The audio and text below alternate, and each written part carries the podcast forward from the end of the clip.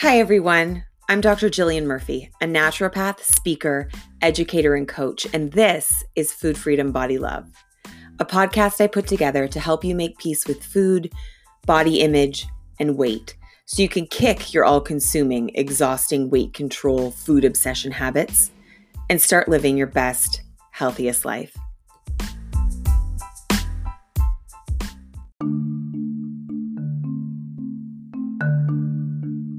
Welcome back to session two of this third series of sessions that I'm doing. This is a mini series. So, this is two of four sessions I'm going to be sharing with you. And um, following that, we're going to move right into a solo series on getting back on track, quote unquote, um, all about how to harness the energy and the motivation that you have in the fall to focus on your physical body and your relationship with food without causing collateral damage or falling back down diet holes. So stay tuned for that. Today, though, I'm talking with a woman who is raising a toddler and pregnant with baby number two. She is determined to set a different example for her children than than she felt she had growing up. And um, we're we're looking at a couple of really interesting ideas in this episode. The first of which is she has been able to come a very long way in her relationship with food and body on her own. And it's easy to miss that for yourself to not to not see how far you've come. I'm sure many of you have that experience of like accomplishing a lot and not celebrating yourself along the way or not validating yourself or recognizing how much work you've actually done. So in this episode we see how much has been accomplished already. But then the second thing is that messy middle where You've come quite far, but you can also see how much further there is to go. And it's easy to feel stuck and overwhelmed and not know what to do next. So that's what we're going to be exploring. And in our follow up, we're taking a look at a couple of the tools from the session that were particularly helpful and effective. Let's go. Session. Um, honestly, it's been something I've been thinking about doing for a very long time, working with someone about this. I've been um, someone who was, I think, didn't think that they were dieting for a really long time.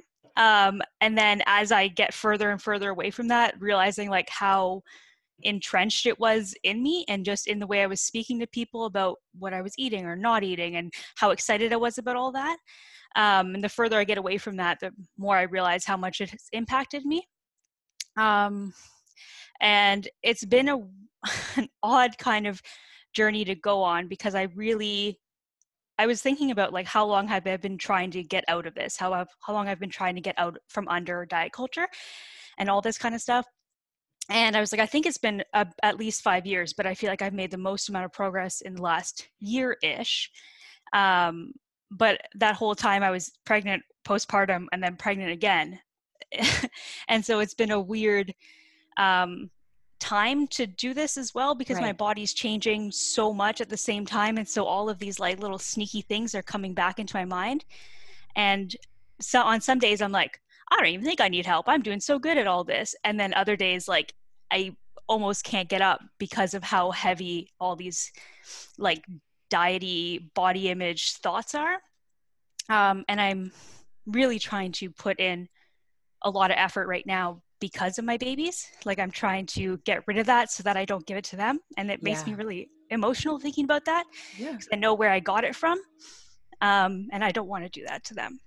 Yeah, that's really big. Really big. Yeah. and, and I always say, you know, obviously, I think it's so important for us as parents, caregivers, not just the moms, because the dads mm-hmm. are a huge piece yep. of this puzzle, especially when it comes to to um, you know when there are issues with feeding and and you know helping to repair things grandparents you know everyone involved it's a really big deal to start to shift the way that we talk about food and bodies and the way that we teach, you know, quote unquote, teach nutrition, which is, Yep. I put it in quotes because it's actually modeling more than teaching in the early years. But also just to remember, I don't know if it just helps you a little, just right off the bat, you are not solely responsible for this. And even if you got it from your mom, she's not solely responsible. yeah and i absolutely like I, I don't like blame anyone in quotes you know what i mean like it's nobody's fault it's it's really much more of a systemic issue that i'm trying to like get on top of for me personally and then also to make sure that it doesn't continue to go at least as far as my reach can help. Absolutely. yeah Absolutely. Because I think that we're obviously very influential in our children's lives and we should be for as, as long as we can be. Mhm. Um, but I just think sometimes it's good to help remember that there is this whole culture out there. And I have Yeah. absolutely worked with women and men whose parents have great relationships with food and body, but they've been because of their personality and life experiences and challenges, Mhm. genetics often, right? Their body Yep. plays into it. They are more susceptible or more tuned into that cultural messaging and they take it on in a Mhm. certain way. So um, I just always like to say that off the top because, especially moms, um, I think in the best possible way, we're so invested in these little beings that are the most important things in our lives. But just to remember that, like, you know, also stuff happens, like, but, Yeah. know, shit happens life will happen life happens yeah and um i do though i don't i do though think this work is important for all the reasons i just said but also i think it's Brené Brown that talks about this but she talks about um you know one of the most painful things being not fitting in in our family unit or in our Oh, yeah. home and so I think that for me, that's the biggest thing that I think we as parents can do when it comes to this food body thing is just Mhm. like give our kids a safe spot to land, especially if they're going to end up in bodies that aren't, yeah you know, culturally ideal. But anyway, Mhm. tell me a little bit more. So I think it's really interesting that you've been working through this while pregnant, postpartum. I think it's interesting because pregnancy can go either way. Sometimes it is the moment where we're able to have like the most clarity around our bodies and like Mhm. see them in the most objective kind of like loving compassionate beautiful way sometimes not the recovery period after babies is often very hard but anyway just Mhm. take me a little bit through like what that journey has looked like for you and like what more specifically have you been working on Um, it's so the journey is I'm trying to figure out where to start. I guess. um, while I am pregnant, I find it the easiest to deal with all these things because I I can do that. I can look at my body as like it having a purpose and all this kind of stuff, which I struggle with because my body always has a purpose and it's always keeping me alive. It's not just useful to me when it's creating another person. You know, like that's but for some reason that's also the easiest time to look at it and go, well, this is why I look the way I do. This is why I feel the way I do because I'm making another person. Um, and then the postpartum period is definitely the place where body image issues and diet culture for me anyways it's it's the easiest place it can come back into my life and the place where i want to start you know controlling the way my body looks and i'm unhappy because it's not you know looking like somebody else's or it's not healing fast enough or it's not doing all these things that i think that it's supposed to do but i don't know. I i live in this like right between like knowing that everything takes time and my, i look the way i i look because that's that's what's supposed to look like at this moment and maybe forever and that's okay. And then also being like the next day like just deeply unhappy with everything and so i think that's that's been the most interesting and difficult part is kind of living with like logically understanding what's going on and why like i shouldn't pay attention to diet culture messages and that kind of stuff and then on the other hand also being like but maybe if i just like ate a little bit less bread maybe then Yeah. everything would be better you know Yeah. like and then bouncing right back to like no you know that's not that's not going to make you happy. Like that's not going to solve the world's problems. Right like one slice less just, like, bread. Yeah, back and forth back and forth like Yeah. between the two. Got it. And that's where you're at now you'd say? Yeah it's like really just stuck between these two like almost polar opposites. And again because i'm pregnant again like it i can ignore a lot of these things a lot more easily um because you're pregnant right now Yeah. Oh, congrats. Yeah. Thank you. Um, it was all my baby's not even one yet. It's been a it's been a year. this is your third. This is my second. Oh, second. So, okay. Okay. Sorry. Yeah. Well, this will that. be my second. Yeah. Yeah. Mm-hmm. When are you due? Uh, in August. August. Okay. Mm-hmm. So you're in a bit of an easier phase, would you say, at the moment? Yes, easier to like logic my way out of things. Like I can more easily step back and take a look at like why I feel this way and like um why I'm letting like all the I don't know social cultural diet culture messages get to me and push them away because it's not important that I look a certain way right now. It's not important that I you know lose weight and I can see all those like I don't know, you start to get really hyper targeted by like pregnancy diet ads when you're pregnant, even if you yeah. haven't told anyone on social media for some reason. Like you yeah. look at one baby outfit and then like all the ads are like, have a belly only pregnancy and all this kind of stuff. And I can just kind of giggle at it right now. But I know in a few months it's not going to be the same. Uh, I've never even. I'm just trying to think back. I mean, I was pregnant so long ago. Instagram wasn't such a big thing. it wasn't even really anything. And I'm like, I've never even seen those ads yeah no all over like my pinterest is full of like it's just exhausting isn't how it to I lose feel like weight I spend, and be pregnant at the same time like it's yeah, just I feel like I spend so much time like reporting Noom ads to keep them off yes. my feed and then it's good for like 2 months and then they start again and I almost yep. feel interestingly like the more in the body positive world you are it's almost like the more like they lump these things together so it feeds yeah. even more like it's a really interesting way yeah, that like you start to somehow deciding who to yeah. give these ads to. And yeah. it's people who are like body positive and like because Noom has rebranded itself as like a lifestyle and not a Ugh. diet.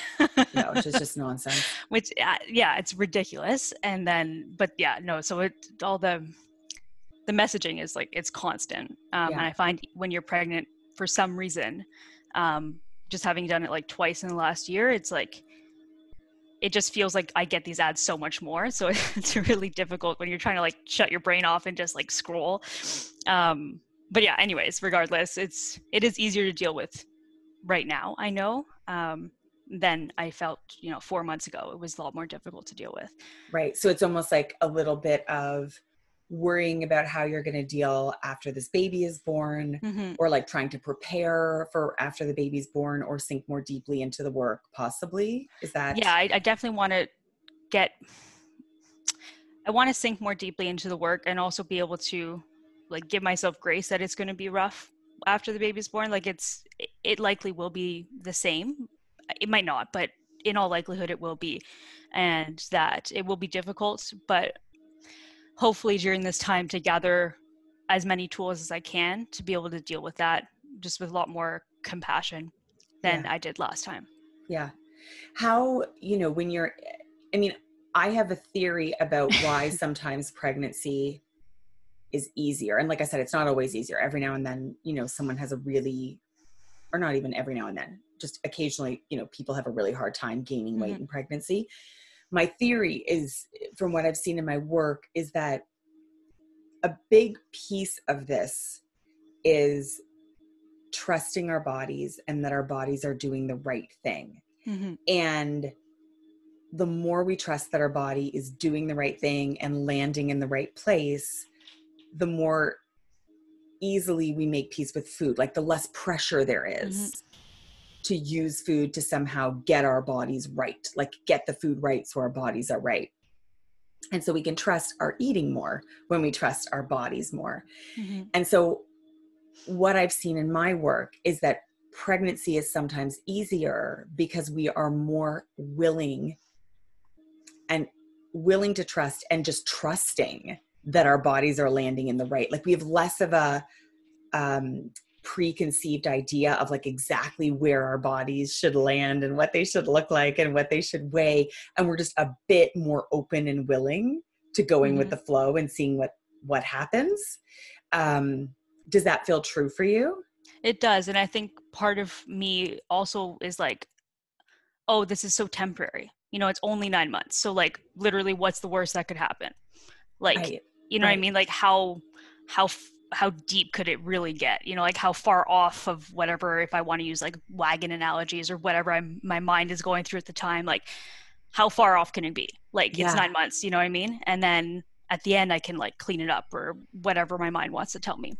Right. So it's almost um, like a um, vacation. Yeah, exactly. And then I was really aware of that last time and so I was trying really hard to pull that like those same lessons out into like my life, you know, and just be like like it is what it is. Like nothing like you know, again, I'm being monitored by like my midwife and my health markers didn't crash and the things that really matter like my blood pressure and all this kind of stuff like that wasn't affected by the way I was eating. Like everything was fine. You know, I yeah. wasn't able to move as much, but ev- like everything's fine.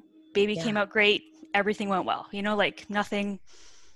Did you what? So this happened. isn't this is an interesting question for me. How does your eating change in pregnancy because you're on a vacation? Yeah. Um, well, I used to be um, pretty strictly paleo um, before about a year before my baby was born, or I, I got pregnant, I guess, a year before that. Um, and that was for a really long time. It was probably s- almost seven years. Mm. Um, and just like crossing any opportunity to cross food out, like even like like fruit and like all this kind of stuff is there's too much sugar in that. There's too much this and that.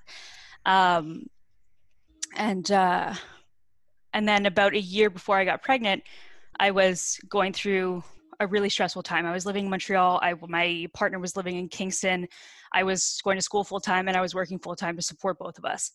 Um, and so I was like, I, I can't work out and do this. Like I can't, there's no way I can still go to CrossFit and like, and do this all like yeah. I, I can't, I can't do these things. And then that was just like, I also can't spend you know hours and hours cooking and grocery shopping and all this stuff i legitimately do not have the time and so i started to like just loosen up based off of necessity i think and recognizing that i was stressing myself out for no reason to like stay on these lines yes um, and then i was like it's fine when it's over i'll be able to fix it it's always when it's when this is done when when this season's over and then i didn't want to I, I didn't want to go back. Yeah. You know, I, I enjoyed the way I was eating and how much free time I was able to give myself because just like mental free time, I think, not even just like actual time, because I wasn't thinking about food constantly. Um, and that year, my goal was actually just to be able to eat twice a day because of all of this. I had ended up like cutting back on the amount of meals I was eating. So I was lucky if I ate two meals a day at that point um, because I didn't think I needed to, because I thought that somehow I was fasting at the same time. Um, oh gosh. Oh yeah. See, then then then you're just like, oh well, I'm just trying to do healthy things. I'm not dieting. I'm just this is my lifestyle. Right. I mean, that's so how I know that messaging. That's how it's sold. Yeah. Yeah. Yeah. um, and then after she was born, I started you know, we were still in a pretty stressful period. We had to move, and he started at a new school. It was, you know, um, and during the move, we just started eating uh, easy things, like things that were just, you know, you didn't have to think about. It. You could just throw them in the oven; it would take care of itself and eat it, and it, life would be fine. Right. Um, and you know, I didn't die. Like, I mean, like nothing bad happened, and I could finally enjoy just having like an iced tea from like with something that I ordered, and I was like, oh, I miss this. Like, this was so good. Yeah. Um, and then so i started to loosen up a lot of those rules and let go of them eventually and nothing bad happened and then postpartum I, I, I feel like that's going to be the name of this podcast episode. And, and then nothing, nothing bad, bad, happened. Like, yeah. I thought the world would burn and it didn't. like nothing bad happened. Nothing bad happened. Yeah. it was I, I, do that all the time. I'll be like, I ate lunch at my desk while busy. Nothing happened you know, you know I what? yeah, and I fed myself, and Nothing it was Nothing happened. yeah, yeah, and then and yeah, then postpartum, I couldn't feed myself, um, in the sense of like I I usually always cook, and I was sitting on the couch breastfeeding. I don't know, 12 hours a day, it feels like. so I couldn't get up and be in the kitchen or stand for more than 10 minutes. So, um, you know, he was cooking, and what he can cook is stuff that's really really simple so like your partner pasta yeah exactly my partner uh pasta like chicken fingers like like Eggs. you know and he was doing yeah. all the all the groceries like you know because of the pandemic and all this kind of stuff so Um, I had no say in what was happening in the kitchen. And again, it was fine. And I was fed, and my baby was fed, and he was fed, and, you know, the bill still got paid on time. Like nothing bad happened, you know, like, um, and then since all that, um, I, I guess I realized even more that like all these rules weren't serving us at all. You know, they weren't serving him. Um, right there. Um, they weren't serving me, and they weren't making a difference in in my baby's health either. You know what I mean? Like she was still gaining weight the way that she's yeah. supposed to. She was still growing the way that she's supposed to, regardless of what I was eating. And I was happy, and I was healing, and everything like according to all the all the medical professionals you have around you like everything was looking really well or whatever. Sorry, that sentence didn't come out well. Um, uh, it was fine. And then um, this time around, um, I had it the back of my head. Sometimes, you know, your your intuition is kind of a little bit ahead of you. Yeah. And I knew what the next step was um, in this like being okay with food thing. Um, and for me, that was adding back in gluten, which I had convinced myself I was allergic to for eight years. Um, and I knew that that was the next step and that I had to at least try it and see if it really did react badly with me or if it was fine and nothing bad would happen. Um, and I, sh- I had that in my mind for like three months and then I said it out loud I was like, I think this is the next, for me, this is the next thing that I need to do. I need to eat bread, which is the thing I'm most terrified of in the world, which is saying out loud feels ridiculous and a little bit laughable. Um, and I think it was like another circumstance thing. Like we were in the car one day driving around. My daughter was uh, very upset, and so I needed to get some food in her. Um, and uh, we stopped at Starbucks and I got her like a grilled cheese. And I was really, really hungry as well. And they didn't have whatever it was that I wanted to eat. Um, and I was feeding her in the back seat while she was in her car seat. And uh, and I just looked at it and I was like, I'm so hungry. Like this looks so good. It smells so good. and so I just started eating it as well. Um, and then I, you know, gave myself 24 hours and I was like, I didn't get the stomach ache that I thought I would. And I was just really trying not to think about it because I didn't want to like give myself a stomach ache by like focusing yes. on it. Yeah. um, I was like, it was fine. And then a couple weeks later, I had like banana bread and it was fine. And now we have like a loaf of bread. It's our second one this week, like sitting on the counter. And I so this is recent. Feel, yeah, it's it's within like the last month, maybe. Yeah. Um, and I'm you're ridiculously like proud of myself. Yeah, you're like your face is like because it's so good. yeah, it is so good. It's so like good. it's like love in the form of food. You know. Yeah, exactly, yeah. and it tastes amazing. It and smells amazing. It tastes amazing. The whole yeah. thing, and it's. I, I, I recently added toast to my favorite food list. It's so good. I love toast, and I always have. But I remember as a kid not being allowed to have more than one piece because looked differently than everybody else in my family, and so I was only yeah. allowed to have one piece of toast. You were in a larger body even as a child, like um, rounder, larger than my family. So right. not, I would never. I think it would be like a disservice to other people to like put myself in that category. Got it. But Got definitely, it. my family is very like athletic and thin, um, like lean, not tall, but lean yes. people, just kind of all around. And I'm more on the like traditionally Irish, French Canadian side. um, so it just look it puberty looks different on me. You know, like pregnancy yeah. looks different on me than my sister. You know, like it's just it's just different. Yeah. And uh, you know, but that's a whole thing in it, in of itself. I think it would be like a whole other story to go down. Um, so yeah like there are those little things every once in a while uh, that i will remember about why i feel like i have no control around bread or around really any kind of like a carby gluteny thing because it was always restricted for me um, yeah.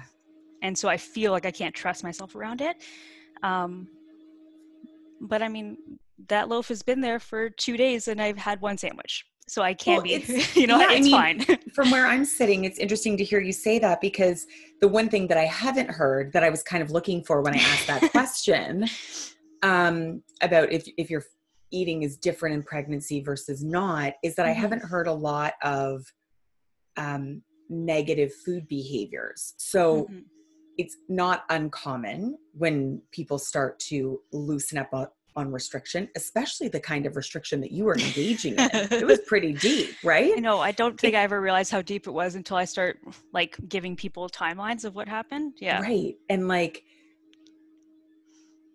I just don't hear you saying, and then I binge ate, and then I was binge eating, or then I was, so maybe I missed that, maybe, or we haven't, ta- you just haven't gotten into it, but have there been negative food behaviors along the way? Like, have there been moments where you, you actually do feel out of control around food? I think, luckily, what I learned before these like quote unquote binges was that to treat them as like a feast and like a refeeding moment and not a binge moment. So I don't feel any guilt if I need to eat the whole thing of cookies. Like that is just what's going to happen. And when I was allowed to when I allowed myself to have cookies again. Um, I did, yeah, for sure. There was like my meals for three or four days was just that was it, and that's all I wanted to eat. Um, and then eventually that stopped, and I mean, it, it didn't have to stop either. Like I didn't have expectations that I was going to get through this just to not have to have a cookie ever again in my life. I can eat them whenever I want and as many as big of a quantity as I feel like. Um, or I can not and I can choose to have I mean adding Doritos back in my life was life changing. you know, like and yeah, I can eat the entire bag by myself or I can just have 3 and you know I mean? I I'm really lucky that I learned that I think before so I didn't have to um, beat myself up for wanting to eat food that I had told myself I wasn't allowed to eat for such a long time. Yeah. Um, so yeah it's the same thing people always ask you know pregnant people about like um, cravings and stuff like that and i just i just treat it all more as like this is what my body's telling me to eat so it's not necessarily a craving and i'm allowed to eat as much or as little of it as i feel like eating. Yeah.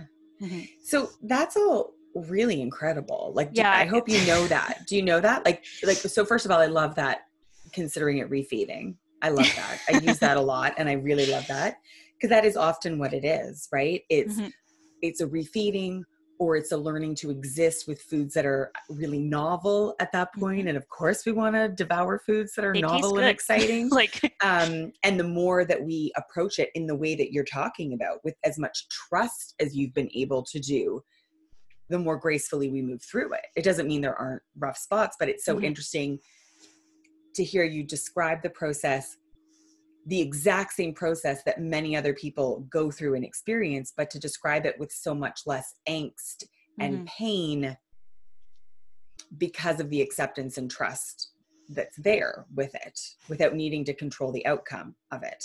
Mm-hmm. So that is awesome. Like it's, that's it's amazing. It's a bit uncommon and it's awesome. So with that in mind, like with the level of trust that you have in your body and with the way that you've been able to navigate going from restriction to permission, from control to trust, what would you say is like the most challenging thing at the moment or the most painful thing at the moment?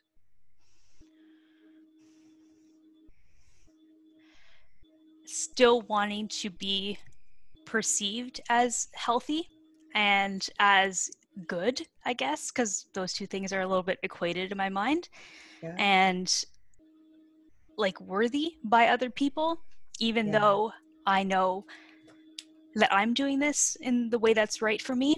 Um, and it wasn't always because I would have told myself that seven years ago when I was like deep into all this mess. I would have said the same thing. And so I sometimes I can hear myself saying, like, you know, that I'm doing things that feel really healthy for me because now it doesn't just it's not just about how my body looks but it's how about like i feel in my mind and how i feel about myself.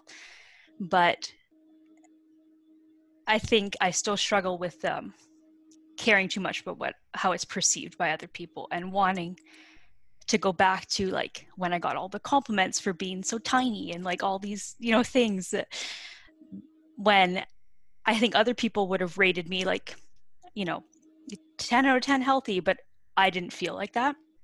Yeah. And now I would, I feel a lot more healthy, but the perception and it's pro it's, it's all projection, I think. Um, the way I believe other people see me is as less healthy than I was five to yeah. seven years ago.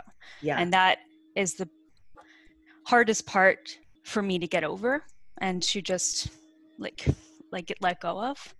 Um, and I think that's why like postpartum is so difficult for me. Um, yeah, I don't know. And I think that's it. That's all I have right now. I think that's the end of the sentence. So postpartum is really difficult because you no longer just get to be on vacation where your body's just doing whatever it wants, mm-hmm. but you're also not going back to the restriction that you were in before. Yeah, I don't want to. And, and you just feel like, yeah. Do you feel like you're flailing, or do you feel like you're just doing your own thing, or you just feel like, like what parts of it do you like, and what parts of it do you not like in the postpartum period?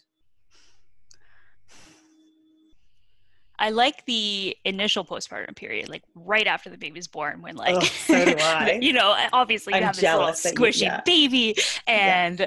there are, I mean, uh, maybe that's the pro of giving birth to two babies in a pandemic. Like, there's nobody to like, there are no expectations. It's just me and my partner and our babies, and there's no expectations of me. I don't need to do anything, and my body can just exist, and that's kind of the same freeing feeling of being pregnant too is that there's no expectations of what is going to happen but then it's when you start sleeping a little bit more and i feel like these expectations of me and what i should be doing and how i should be looking and you know that i should be trying to get my body to tighten up again afterwards. And and you know again like my little like ticker tape roll will start like spinning through my head of all these like i'm thoughts of what I should be doing and how I should be eating. And if I maybe just like cut down on my portion size a little bit and stop snacking and all this kind of stuff like things would move more quickly.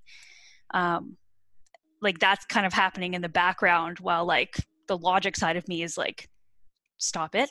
Like it's it's going to be okay. You don't need to pay attention to all those messages out there. You don't need to eat less. Like there's that's not going to solve your problems. It's not going to make you happier.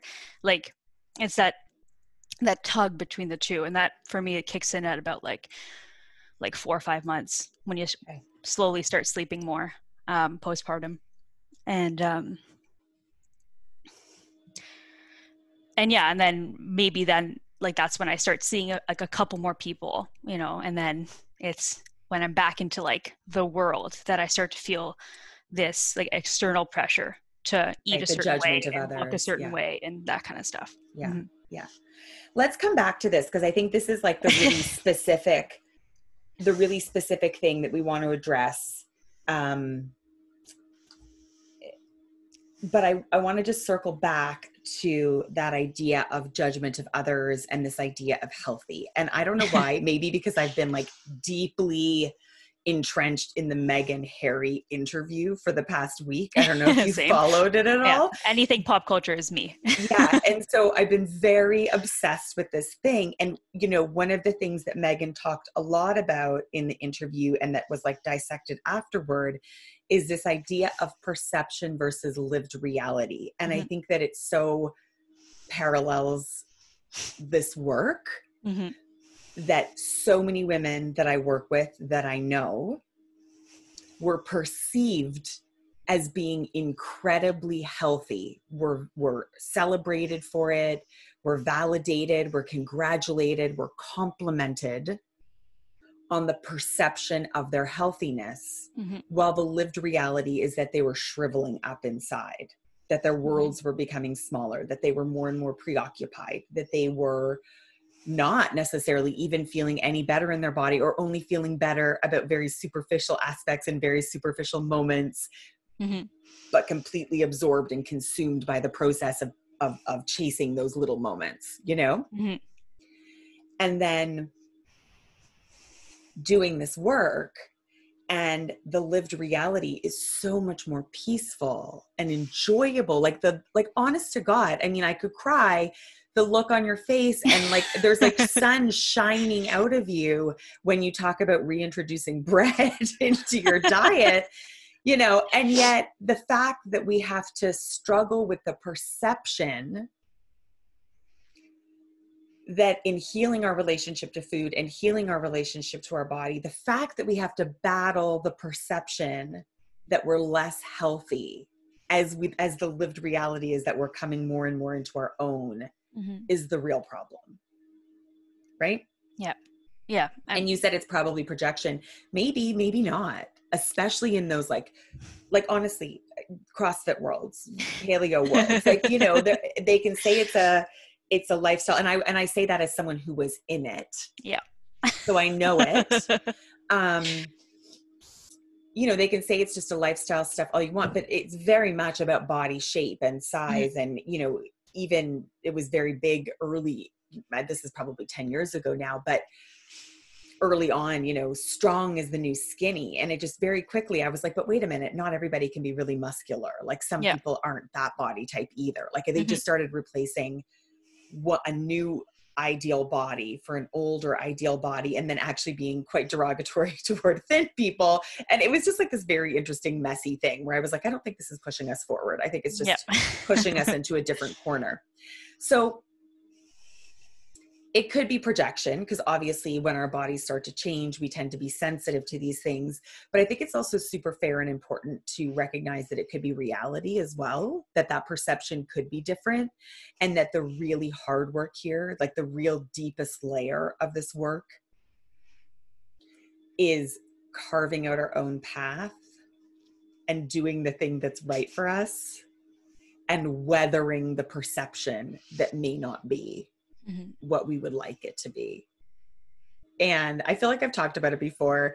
I don't want to like repeat myself too much, but one of my favorite, favorite, favorite um, pieces of Glennon Doyle's work, Untamed, that newest book that she has out. I heard her talking about it, and she was talking about totally different, but she was talking about when she divorced her husband and fell in love with a woman at the same time. So it was this very messy situation and um, you know her mom was not on board right her mom was not on board with the situation and she felt like she had to keep explaining what was happening in her life and mm-hmm. explaining that she was okay and trying to convince her that she was okay you know and she sort of talks about the fact that the day we become a really good mother is the day we start becoming a disobedient or a bad daughter you know and what she really means is like whether you have kids or you don't have kids it's like mm-hmm. the day that you start really becoming an adult or like yourself is the day that you shrug off the expectations of your parents or like in the broader view what everyone thinks you should be doing you know mm-hmm.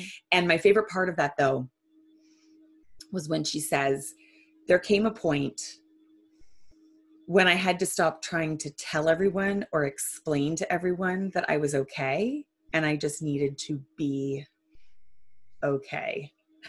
Mm-hmm. I just needed to be okay. And it's like the hardest, it's the simplest and like the hardest thing to stop needing to continually justify or prove or explain ourselves, you know? And um, I'm not sure if you've engaged in that at all, but I definitely did in the early days of this work. Like I needed to tell everyone that I was still healthy and that I was still taking care of myself and I was still fit and I was still this and I was still that. And um, some people you might convince, some people you won't, you know. But the hardest thing I think is just this idea of forging a path where the perception is just going to be different, you know, yeah. where people are going to view it differently. And um, yeah, I don't know if that lands, but for me, um, it's a process for me and in the work that i do it's a process of just keeping going of just mm-hmm. one foot in front of the other and continuing to build because for you it's still relatively new right? Yep. And then you only had like one you know a short postpartum period before pregnancy again. And so i would say that what you're engaging in is like the really normal process of this work and that it's never one and done. It's like you get okay on one level and then you find a new level of discomfort and then you have to get okay on that level and you find a new moment that, that challenges you and you build confidence in your path and you build that okayness mm-hmm. in being who you are and doing what's right for you in the doing and seeing that nothing bad happens. yeah. Yeah. I think I need that painted somewhere. Like it's yeah, my like motto. like nothing bad's gonna happen. It's gonna be fine. Like right. Yeah. It's gonna And then okay. you deal with the really hard judgment from someone and you weather it and mm-hmm. you and you play with that back and forth in your mind where you're like, you know, do I go back to that plan? It's kind of, you know, after that harsh comment, it's really alluring to think about going back to that. Do I want to do it? Mm-hmm. No, this is the right path for me, and you keep going. I don't know why, but just as I was talking about that, it sprung to mind that how, um, you know, I'm an entrepreneur. I've been one my whole career. yeah. And there have been many moments in the past, you know, 15, 16 years where I thought, oh my God, I should just take a job. Sometimes I even have on the side, you know, mm. and no matter how alluring that salaried job is and no matter how many benefits come with it and i don't just mean like health benefits i mean like the benefits of consistency and stability and yeah no matter how many times i've desired it and i've kind of looked for it when it actually presents itself and i have to think about giving up this entrepreneurship thing no matter how hard the entrepreneurship thing is i just keep going back to it. Mm-hmm. and like for a while i just thought i was a glutton for punishment. And then i realized no this is my actual path. It's just not a very easy path all the time. Mm-hmm. not that working for other people is always an easy path either you know like it's different but it's, it's what you're supposed to be doing. Yeah. This is what i'm supposed to be doing. Exactly. And and and like no matter what we do it's like excuse my language but it's like a shit sandwich you know like you have to decide what yeah. what things that are challenging you're okay with and what things that are challenging kind of add to your life and help you grow versus mm-hmm. keeping you stuck in a never you know and so this process this tug of war that you're explaining to me is a part of that solidifying process that confidence building process that like hacking out your own trail and being quite sure that you're on your path. So instead of, I think, instead of thinking of it as like, oh, there I go, back again, it's like, no, no, I am consistently being given, offered the opportunity for the trail to divide. Like the trail is basically dividing in this moment, and mm-hmm. I'm being offered the opportunity you know to decide which direction i'm going to go and the more consistently you choose the way that's right, the more you end up on the right path, and that path becomes more clear, if that makes mm-hmm. sense. Mm-hmm. And if occasionally you were to get sucked back in, you know, you just end up at a dead end, or you would just find yourself on a big circuitous route back to your path. Yeah. right? yeah. Um, but I think that it's interesting with food and body stuff where we think that, like, once we logically understand the concept, that we should just be able to kind of live it and do yeah. it perfectly. But there are all of these forces outside of us, but also that we've internalized that are going to live with us for our entire lives. And I think as with parenting, as with career, as with, you know, this like finding of our own path is a process of continued decision making. And like, mm-hmm. What am I going to be more loyal to? Am mm-hmm. I, what am I going to be more committed to? what am I going to seek in earnest? Is it approval from others or is it that lived reality of a life that just feels better to me? And that just, you know, does that make sense? And this idea of like, you're going to get swayed. It's alluring. It's compelling to want the perception to be a certain thing. Um, but the more you just keep living out this process, the more this path becomes clear. And the faster and the quicker you'll able to just be okay without needing other people's perception to mean as much or to like matter as much mm-hmm. yeah no it's it's exactly that and it's so funny it's this moment i keep i just hang on to as like my like my my like guiding light for all of this whenever things get really hard it was like was my nephew's birthday this summer and I was there with my brand new baby and I was having so much fun. She was so beautiful and it was just like a really great day and I got to see a couple people I hadn't seen in a very long time and um, it was a fantastic day. You know, I my she was on the lawn. She got to see her grandparents from a distance, but it, they were still there. and um, and I remember looking at pictures after, and like um, I knew that I I wore something that I would have worn way pre-pregnancy, like a little crop top and some linen pants, and I felt so cute in it, and like I was just having the best day. And um, I saw pictures after because we took a picture with my sisters and my mom and and our and all the babies and uh, i was like smiling so big and i was just so happy and uh, i remember seeing the pictures and just being like oh that's what i look like and just kind of moving on with them and just be like i look really happy like my baby looks gorgeous as always like, like i look really happy i'm really happy i have this picture and that's not how i usually look at pictures of myself but uh. it was such it's such a moment that i hang on to because like my body looks so different from anything it ever looked like before in that picture um, but i was just happy you know and for me that moment is something i like i have to hang on to because it like proves that the way I look and the way that people were like, "Oh, are you sure you should be wearing that top?" And I was like, "I love it. Like it's brand new. It's a little like a knit crop top. I feel so cute in this. Like I love it. I love it." Um, you know, I just it was a day of just really for for whatever reason, I don't know why hormones, I don't know what it was. Like I'm just so happy and I felt I felt beautiful and I just had a great day and I could look at the pictures even now and just be like and just see how happy I was instead of seeing like being like start to zoom in and like nitpick all the things and like you know want to tear it apart. And and for me that that's the the memory I hang on to when I struggle really really really hard with the perception because I don't think the perception of me was great that day. Um, but like the lived reality was that I was having a great day and I felt fantastic in my body and I felt great with my baby and I had a like it, it's still a really special memory for me. Uh, I mean, like so basically you are a superstar at this work already. Like I didn't know where that was going to go, and most often where that story goes is, and then I saw the photo and I fell apart. And usually or, it would have. Or, That's exactly where it would have ended. Right. Or you know somebody said that thing to me about the crop top and i fell apart or the whatever. And so the fact that you have already had that experience of just moving on and, yeah, and everything was, was okay and nothing bad happened yeah. is just proof that like you can do this that you already are doing it like you yeah. are doing it sometimes and, it just feels so far from where i am. But yeah i have like hanging on to it is the only thing that's like maybe maybe this is possible.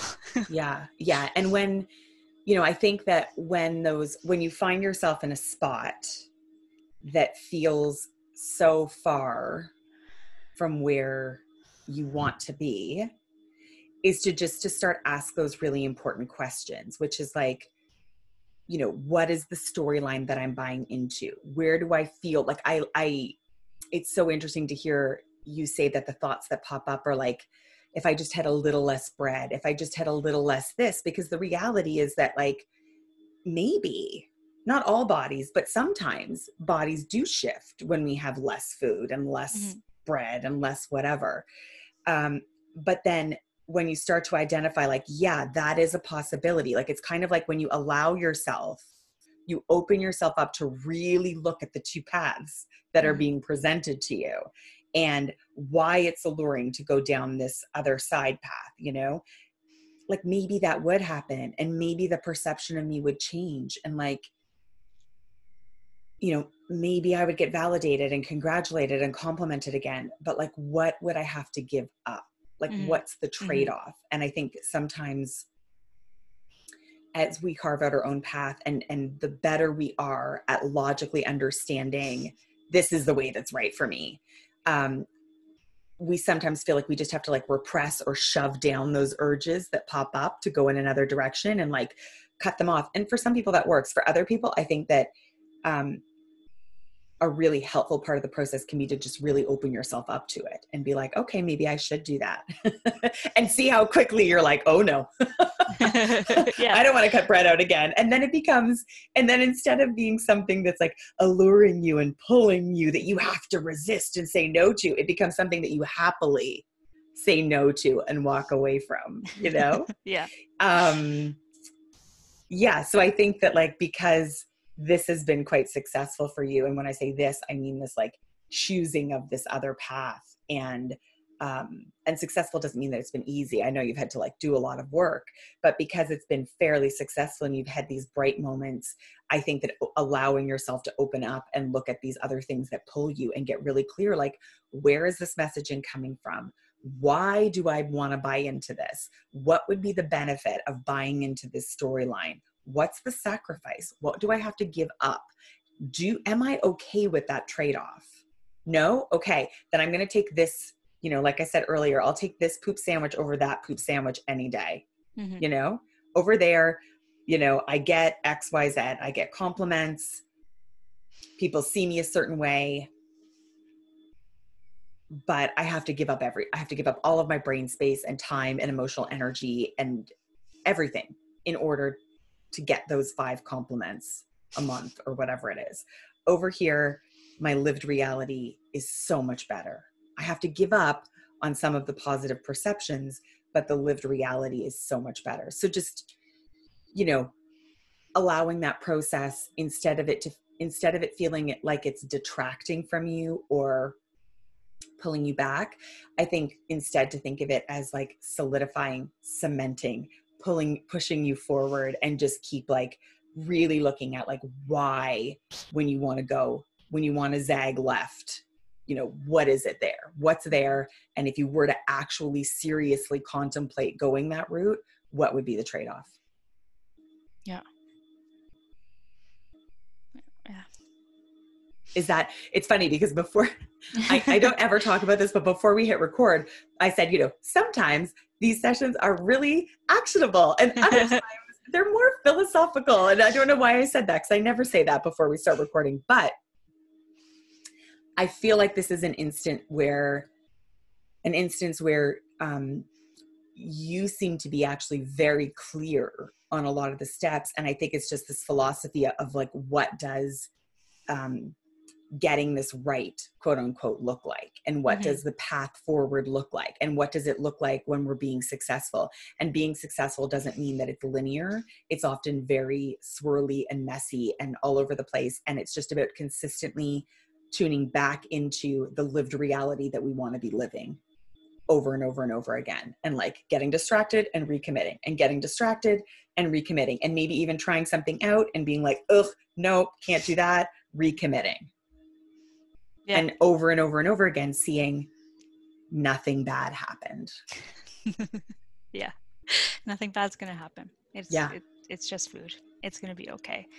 And yeah i mean i think that currently it's the biggest struggle. It's feeling in some ways like i'm doing really well and then other ways and even like the next day or the next hour i'm doing really not well at this. And that's i don't know if i mean i hope there are other people that kind of feel like they're far along and not far along at the same time uh-huh. um, because like from everything i listen to it's a lot of people who are just starting um, and while i can definitely identify from with that and i learn a lot from uh, people like that too it's um, it's or or people who are much much further along and who are like pretty much done with this yeah. and this yeah. is their their the way that they live and and i want that so badly for myself i want to not basically my goal is to never have a conversation about food or diets ever again and i tell that to my partner all the time. Like, I want that for myself so badly. I want to not think about this anymore. I want to not have to talk about this out loud so frequently. Um, but it has been a really helpful tool to do kind of what you're saying but i think i'm going to do it a lot more intentionally now right of, like so instead exploring of, the options yeah and really instead of thinking of like i'm doing really well at this i'm doing terribly at this it's like i'm doing i am in process in mm-hmm. this work yeah. And the good moments and the challenging moments are all are all part of the process of this work. And like mm-hmm. I agree with you. I think that you are at this like juicy kind of like deep pivotal moment, right? So not at the yeah. very beginning where there's like sometimes a lot of like major ahas and and like um, shifts in behavior and shifts in thinking.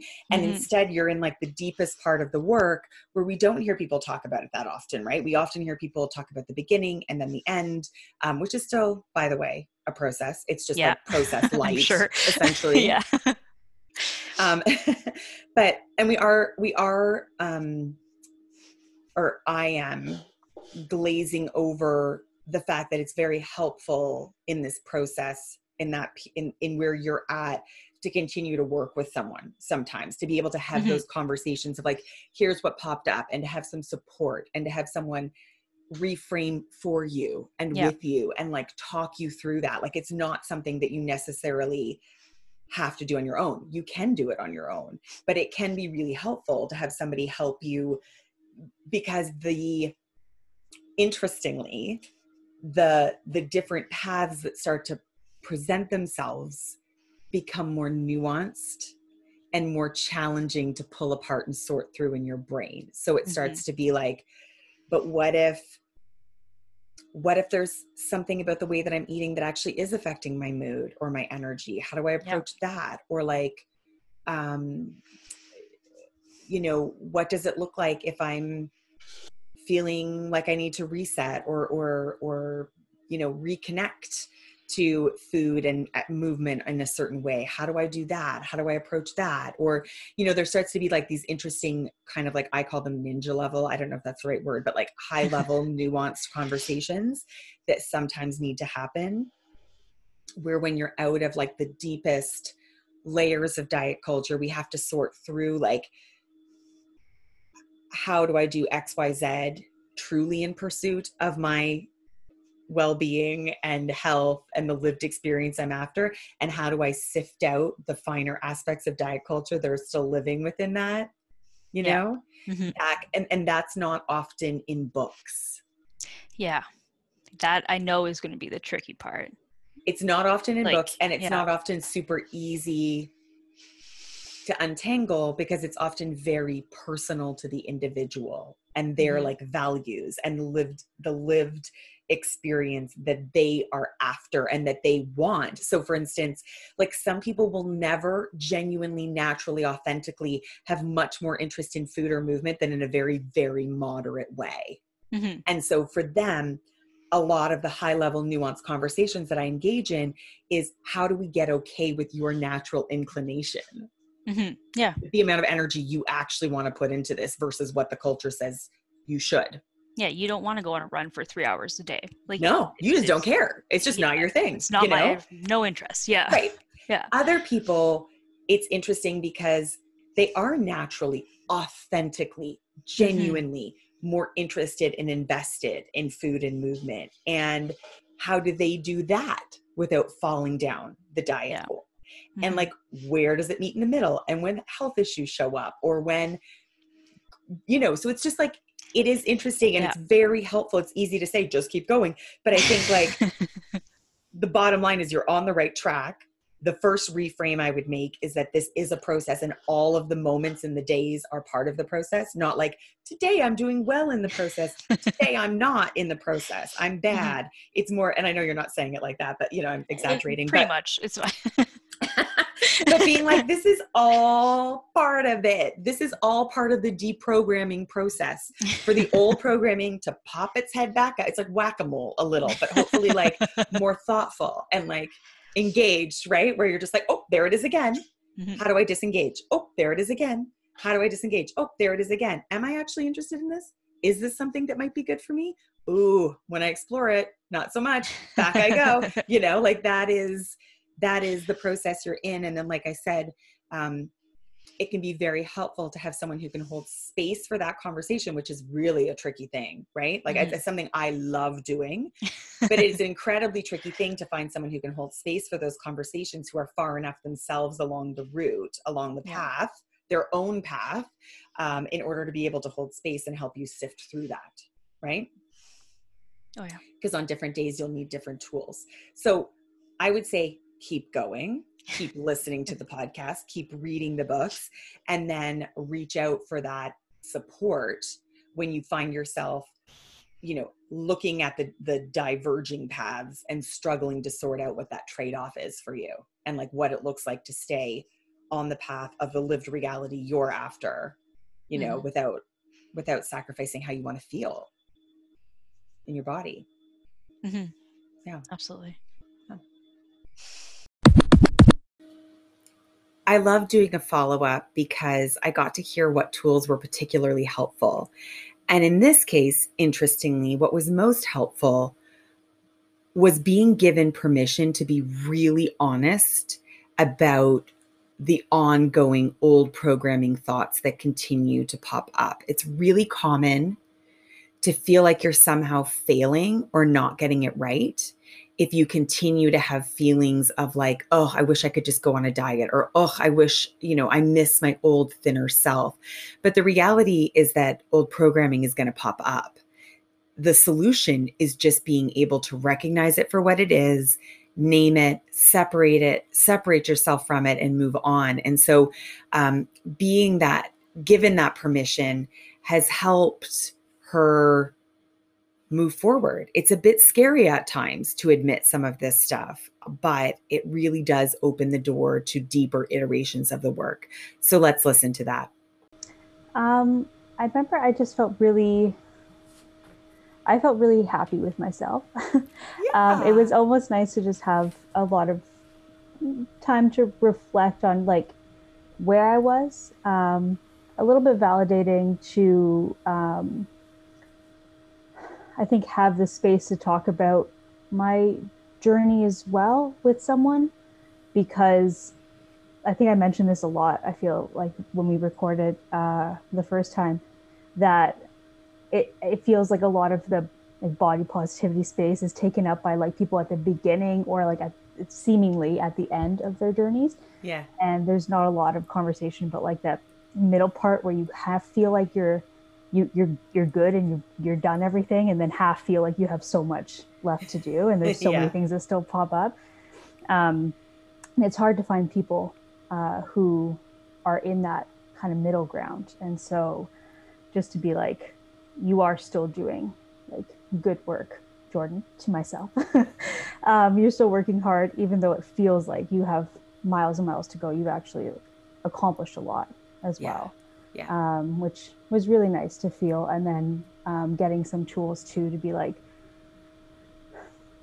to further that journey. And because I think I also, in a way, felt stuck in the middle. Like I didn't know what the, how to move forward from uh-huh. where I was. Like I, I accomplished some big things right before we, we started recording that I was really excited about uh, in terms of like allowing more food back into my life. Um, but I, I didn't know how to move forward with like the the past thoughts that would still creep in about like you know well you know how to lose weight again you know how to do this you know how to do that so why don't you just do it um, and then i think you mentioned like why don't you just like allow yourself to go down that path like at least yeah. mentally and just like probe it a little bit further and see where it goes and is it worth it or not. Um, and so that's what I've been doing a lot since then. Um, and what happens? It gets a little bit scary sometimes. I think the first time in a really long time, I like my partner and I were at a cabin, so we didn't have our phones for a, real, a while, and so we got into some nice, like, deep conversations. And it was like the first time in a couple years that I just like cried, and I was just like, I think I just miss being thin and I just like actually yeah. allowed myself to say that out loud. Um, because we talk a lot about like why I don't want to go back there. Like he's kind of like my sounding board. so uh, like why you know why I feel better mentally now and why you know all my whys to to continuing uh, to do this work. But I think just allowing myself to also be like a little bit sad that like that's not what I look like right now, um, or maybe ever again, which is okay. But like allowing like it to be okay, and also I, I miss it. You know, like I miss that feeling, yeah, but then also yeah it's really it's in the same anymore. vein like that that tool of like really letting yourself explore mm-hmm. the yeah. options like so i had a moment of that on my recent holiday it doesn't matter how long you've done this work yeah. and so i really just let myself go down the trail and like what would that look like? And it wasn't long before i had that feeling of like oh my god i don't want to have to do that again. Like it just i needed yeah. to be reminded of what would be entailed. And there's something about allowing ourselves to be honest with how we're feeling and to really explore it. It can be scary and i think for some people maybe it's not a good tool. Um, if they're too um, wobbly in their mm-hmm. commitment to this path. But I yep. think that even when your commitment to the path is strong, there's that old programming that pops up, and we can sort of trust if I really go down that route, um, A, it'll become apparent very easily and very quickly that it's not right for me. Or B, it might, you know, what it did highlight for me is that there were some things off with my self care that I wanted to explore, but I've developed the tools to do those things without being restrictive and needing to be on a plan. So that's the other thing that can pop out of that exploration. And in the same way, like, I think it's really, it can feel like a failure or like you're being a traitor to the cause to admit that you are have considered going back on a diet or that you're sad you're you're not still in your thin body but I just think it's really important to the process to let it come up and to identify it and to to name it for what it is, which is that it is hard to let go of the social privilege of thinness. Absolutely. And I think that that like it was scary because I'd never let myself go that far, you know, it's like admitting that I really do miss that that body and mostly it's that yeah it's I, I miss how people reacted to that body like i miss that's, yeah that's it yeah what what it did for me i guess validation comments yeah. you know it's hard to go from lots it's of external validation it, to being go. totally internally yeah. validated mm-hmm. yeah but and it's it's all idealism too is what i realized in, in saying it out loud i think was that like i I was just looking at like an old image of myself and just looking at the way I looked and and then I had to remember what I felt like at that time too and how hard it was to even take that picture and oof that's so big you know all those kinds of things and like I call it romanticizing. Yeah. So when I have somebody being like, "But I just want to look like what I what I looked like when I was 20." I'm like, "Remember, but did you like this photo of yourself when you were 20?" Like first of all, no. and that tends to be the in to mm-hmm. what was going on in your life and and you know, even if things were quote unquote going well, you know, when you're 20 or 25, you probably had a really different life than you do now you mm-hmm. know and maybe like this has come up before with people and it's like oh when i was a master's student and had no kids and no partner and exactly. and i'm like well that's cool but you do have kids and a partner and would you want to give them up to create all the free time you had to focus on food and exercise and there, there's just something about being able to be that like deeply honest with our feelings and then mm-hmm. also exploring underneath of them what was going on in our past lives and our past bodies. Was it actually good? And being able to explore how we were treating ourselves. And even if it was kind of good in some way, how has our life changed and evolved? Um, and our body's part of that journey of changing and evolving, right? Yep. Um, so that's cool. Yeah, just little moments of realization. No, I'm really, really happy with everything we we spoke about last time, and I still think about it. And uh, I don't know. I, I know that it's this is going to be a, a lifetime of um, processing and like I don't know, getting rid of all the diet culture mentality and stuff like that. But it in the past few months, it definitely has become a lot easier to spot those things coming up, mm-hmm. and it's and to detach more quickly from them. I think as well. Mm, amazing. Um, just by allowing myself to do what you said, just like keep going, like probe that that thought, like follow that trail all the way down to the end, see what happens.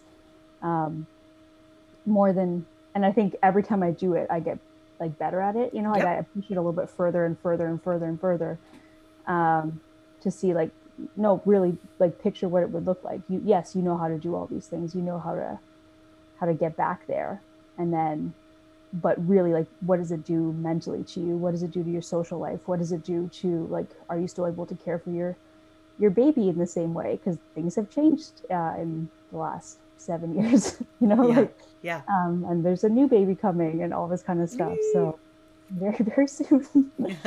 Um, but uh, you know like I, I wouldn't be able to show up in the other parts of my life in the way that i want to and right. be the leader to my kids the way that I, I want to like show them how to do these things and how to act around food or I guess not act like because I don't want them to overthink it. it's the opposite of what I was doing. Yeah. But I need to be able to demonstrate that yeah. and not just tell them what to do.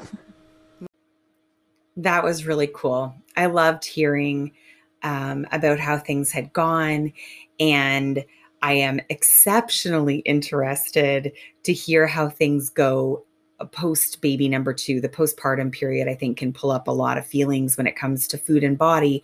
So after the session ended, we chatted for just a little bit about that and about, you know, continuing to use these tools and to regroup and focus on what's most important, which is taking care of herself, deeply, deeply taking care of herself after the arrival of baby number two and allowing her body to shift and change and come back to a new normal after this baby is born. So I look forward to another catch up in the future. Until then, if you would go and rate and review this podcast, I don't, I haven't asked for it in a while, but I'm telling you, there is nothing that is more helpful or um, amazing for me to see, read, and know. And it really does help get the word out there about the podcast. So if there's one thing I could ask of you today is go rate and review um, wherever you are tuning in.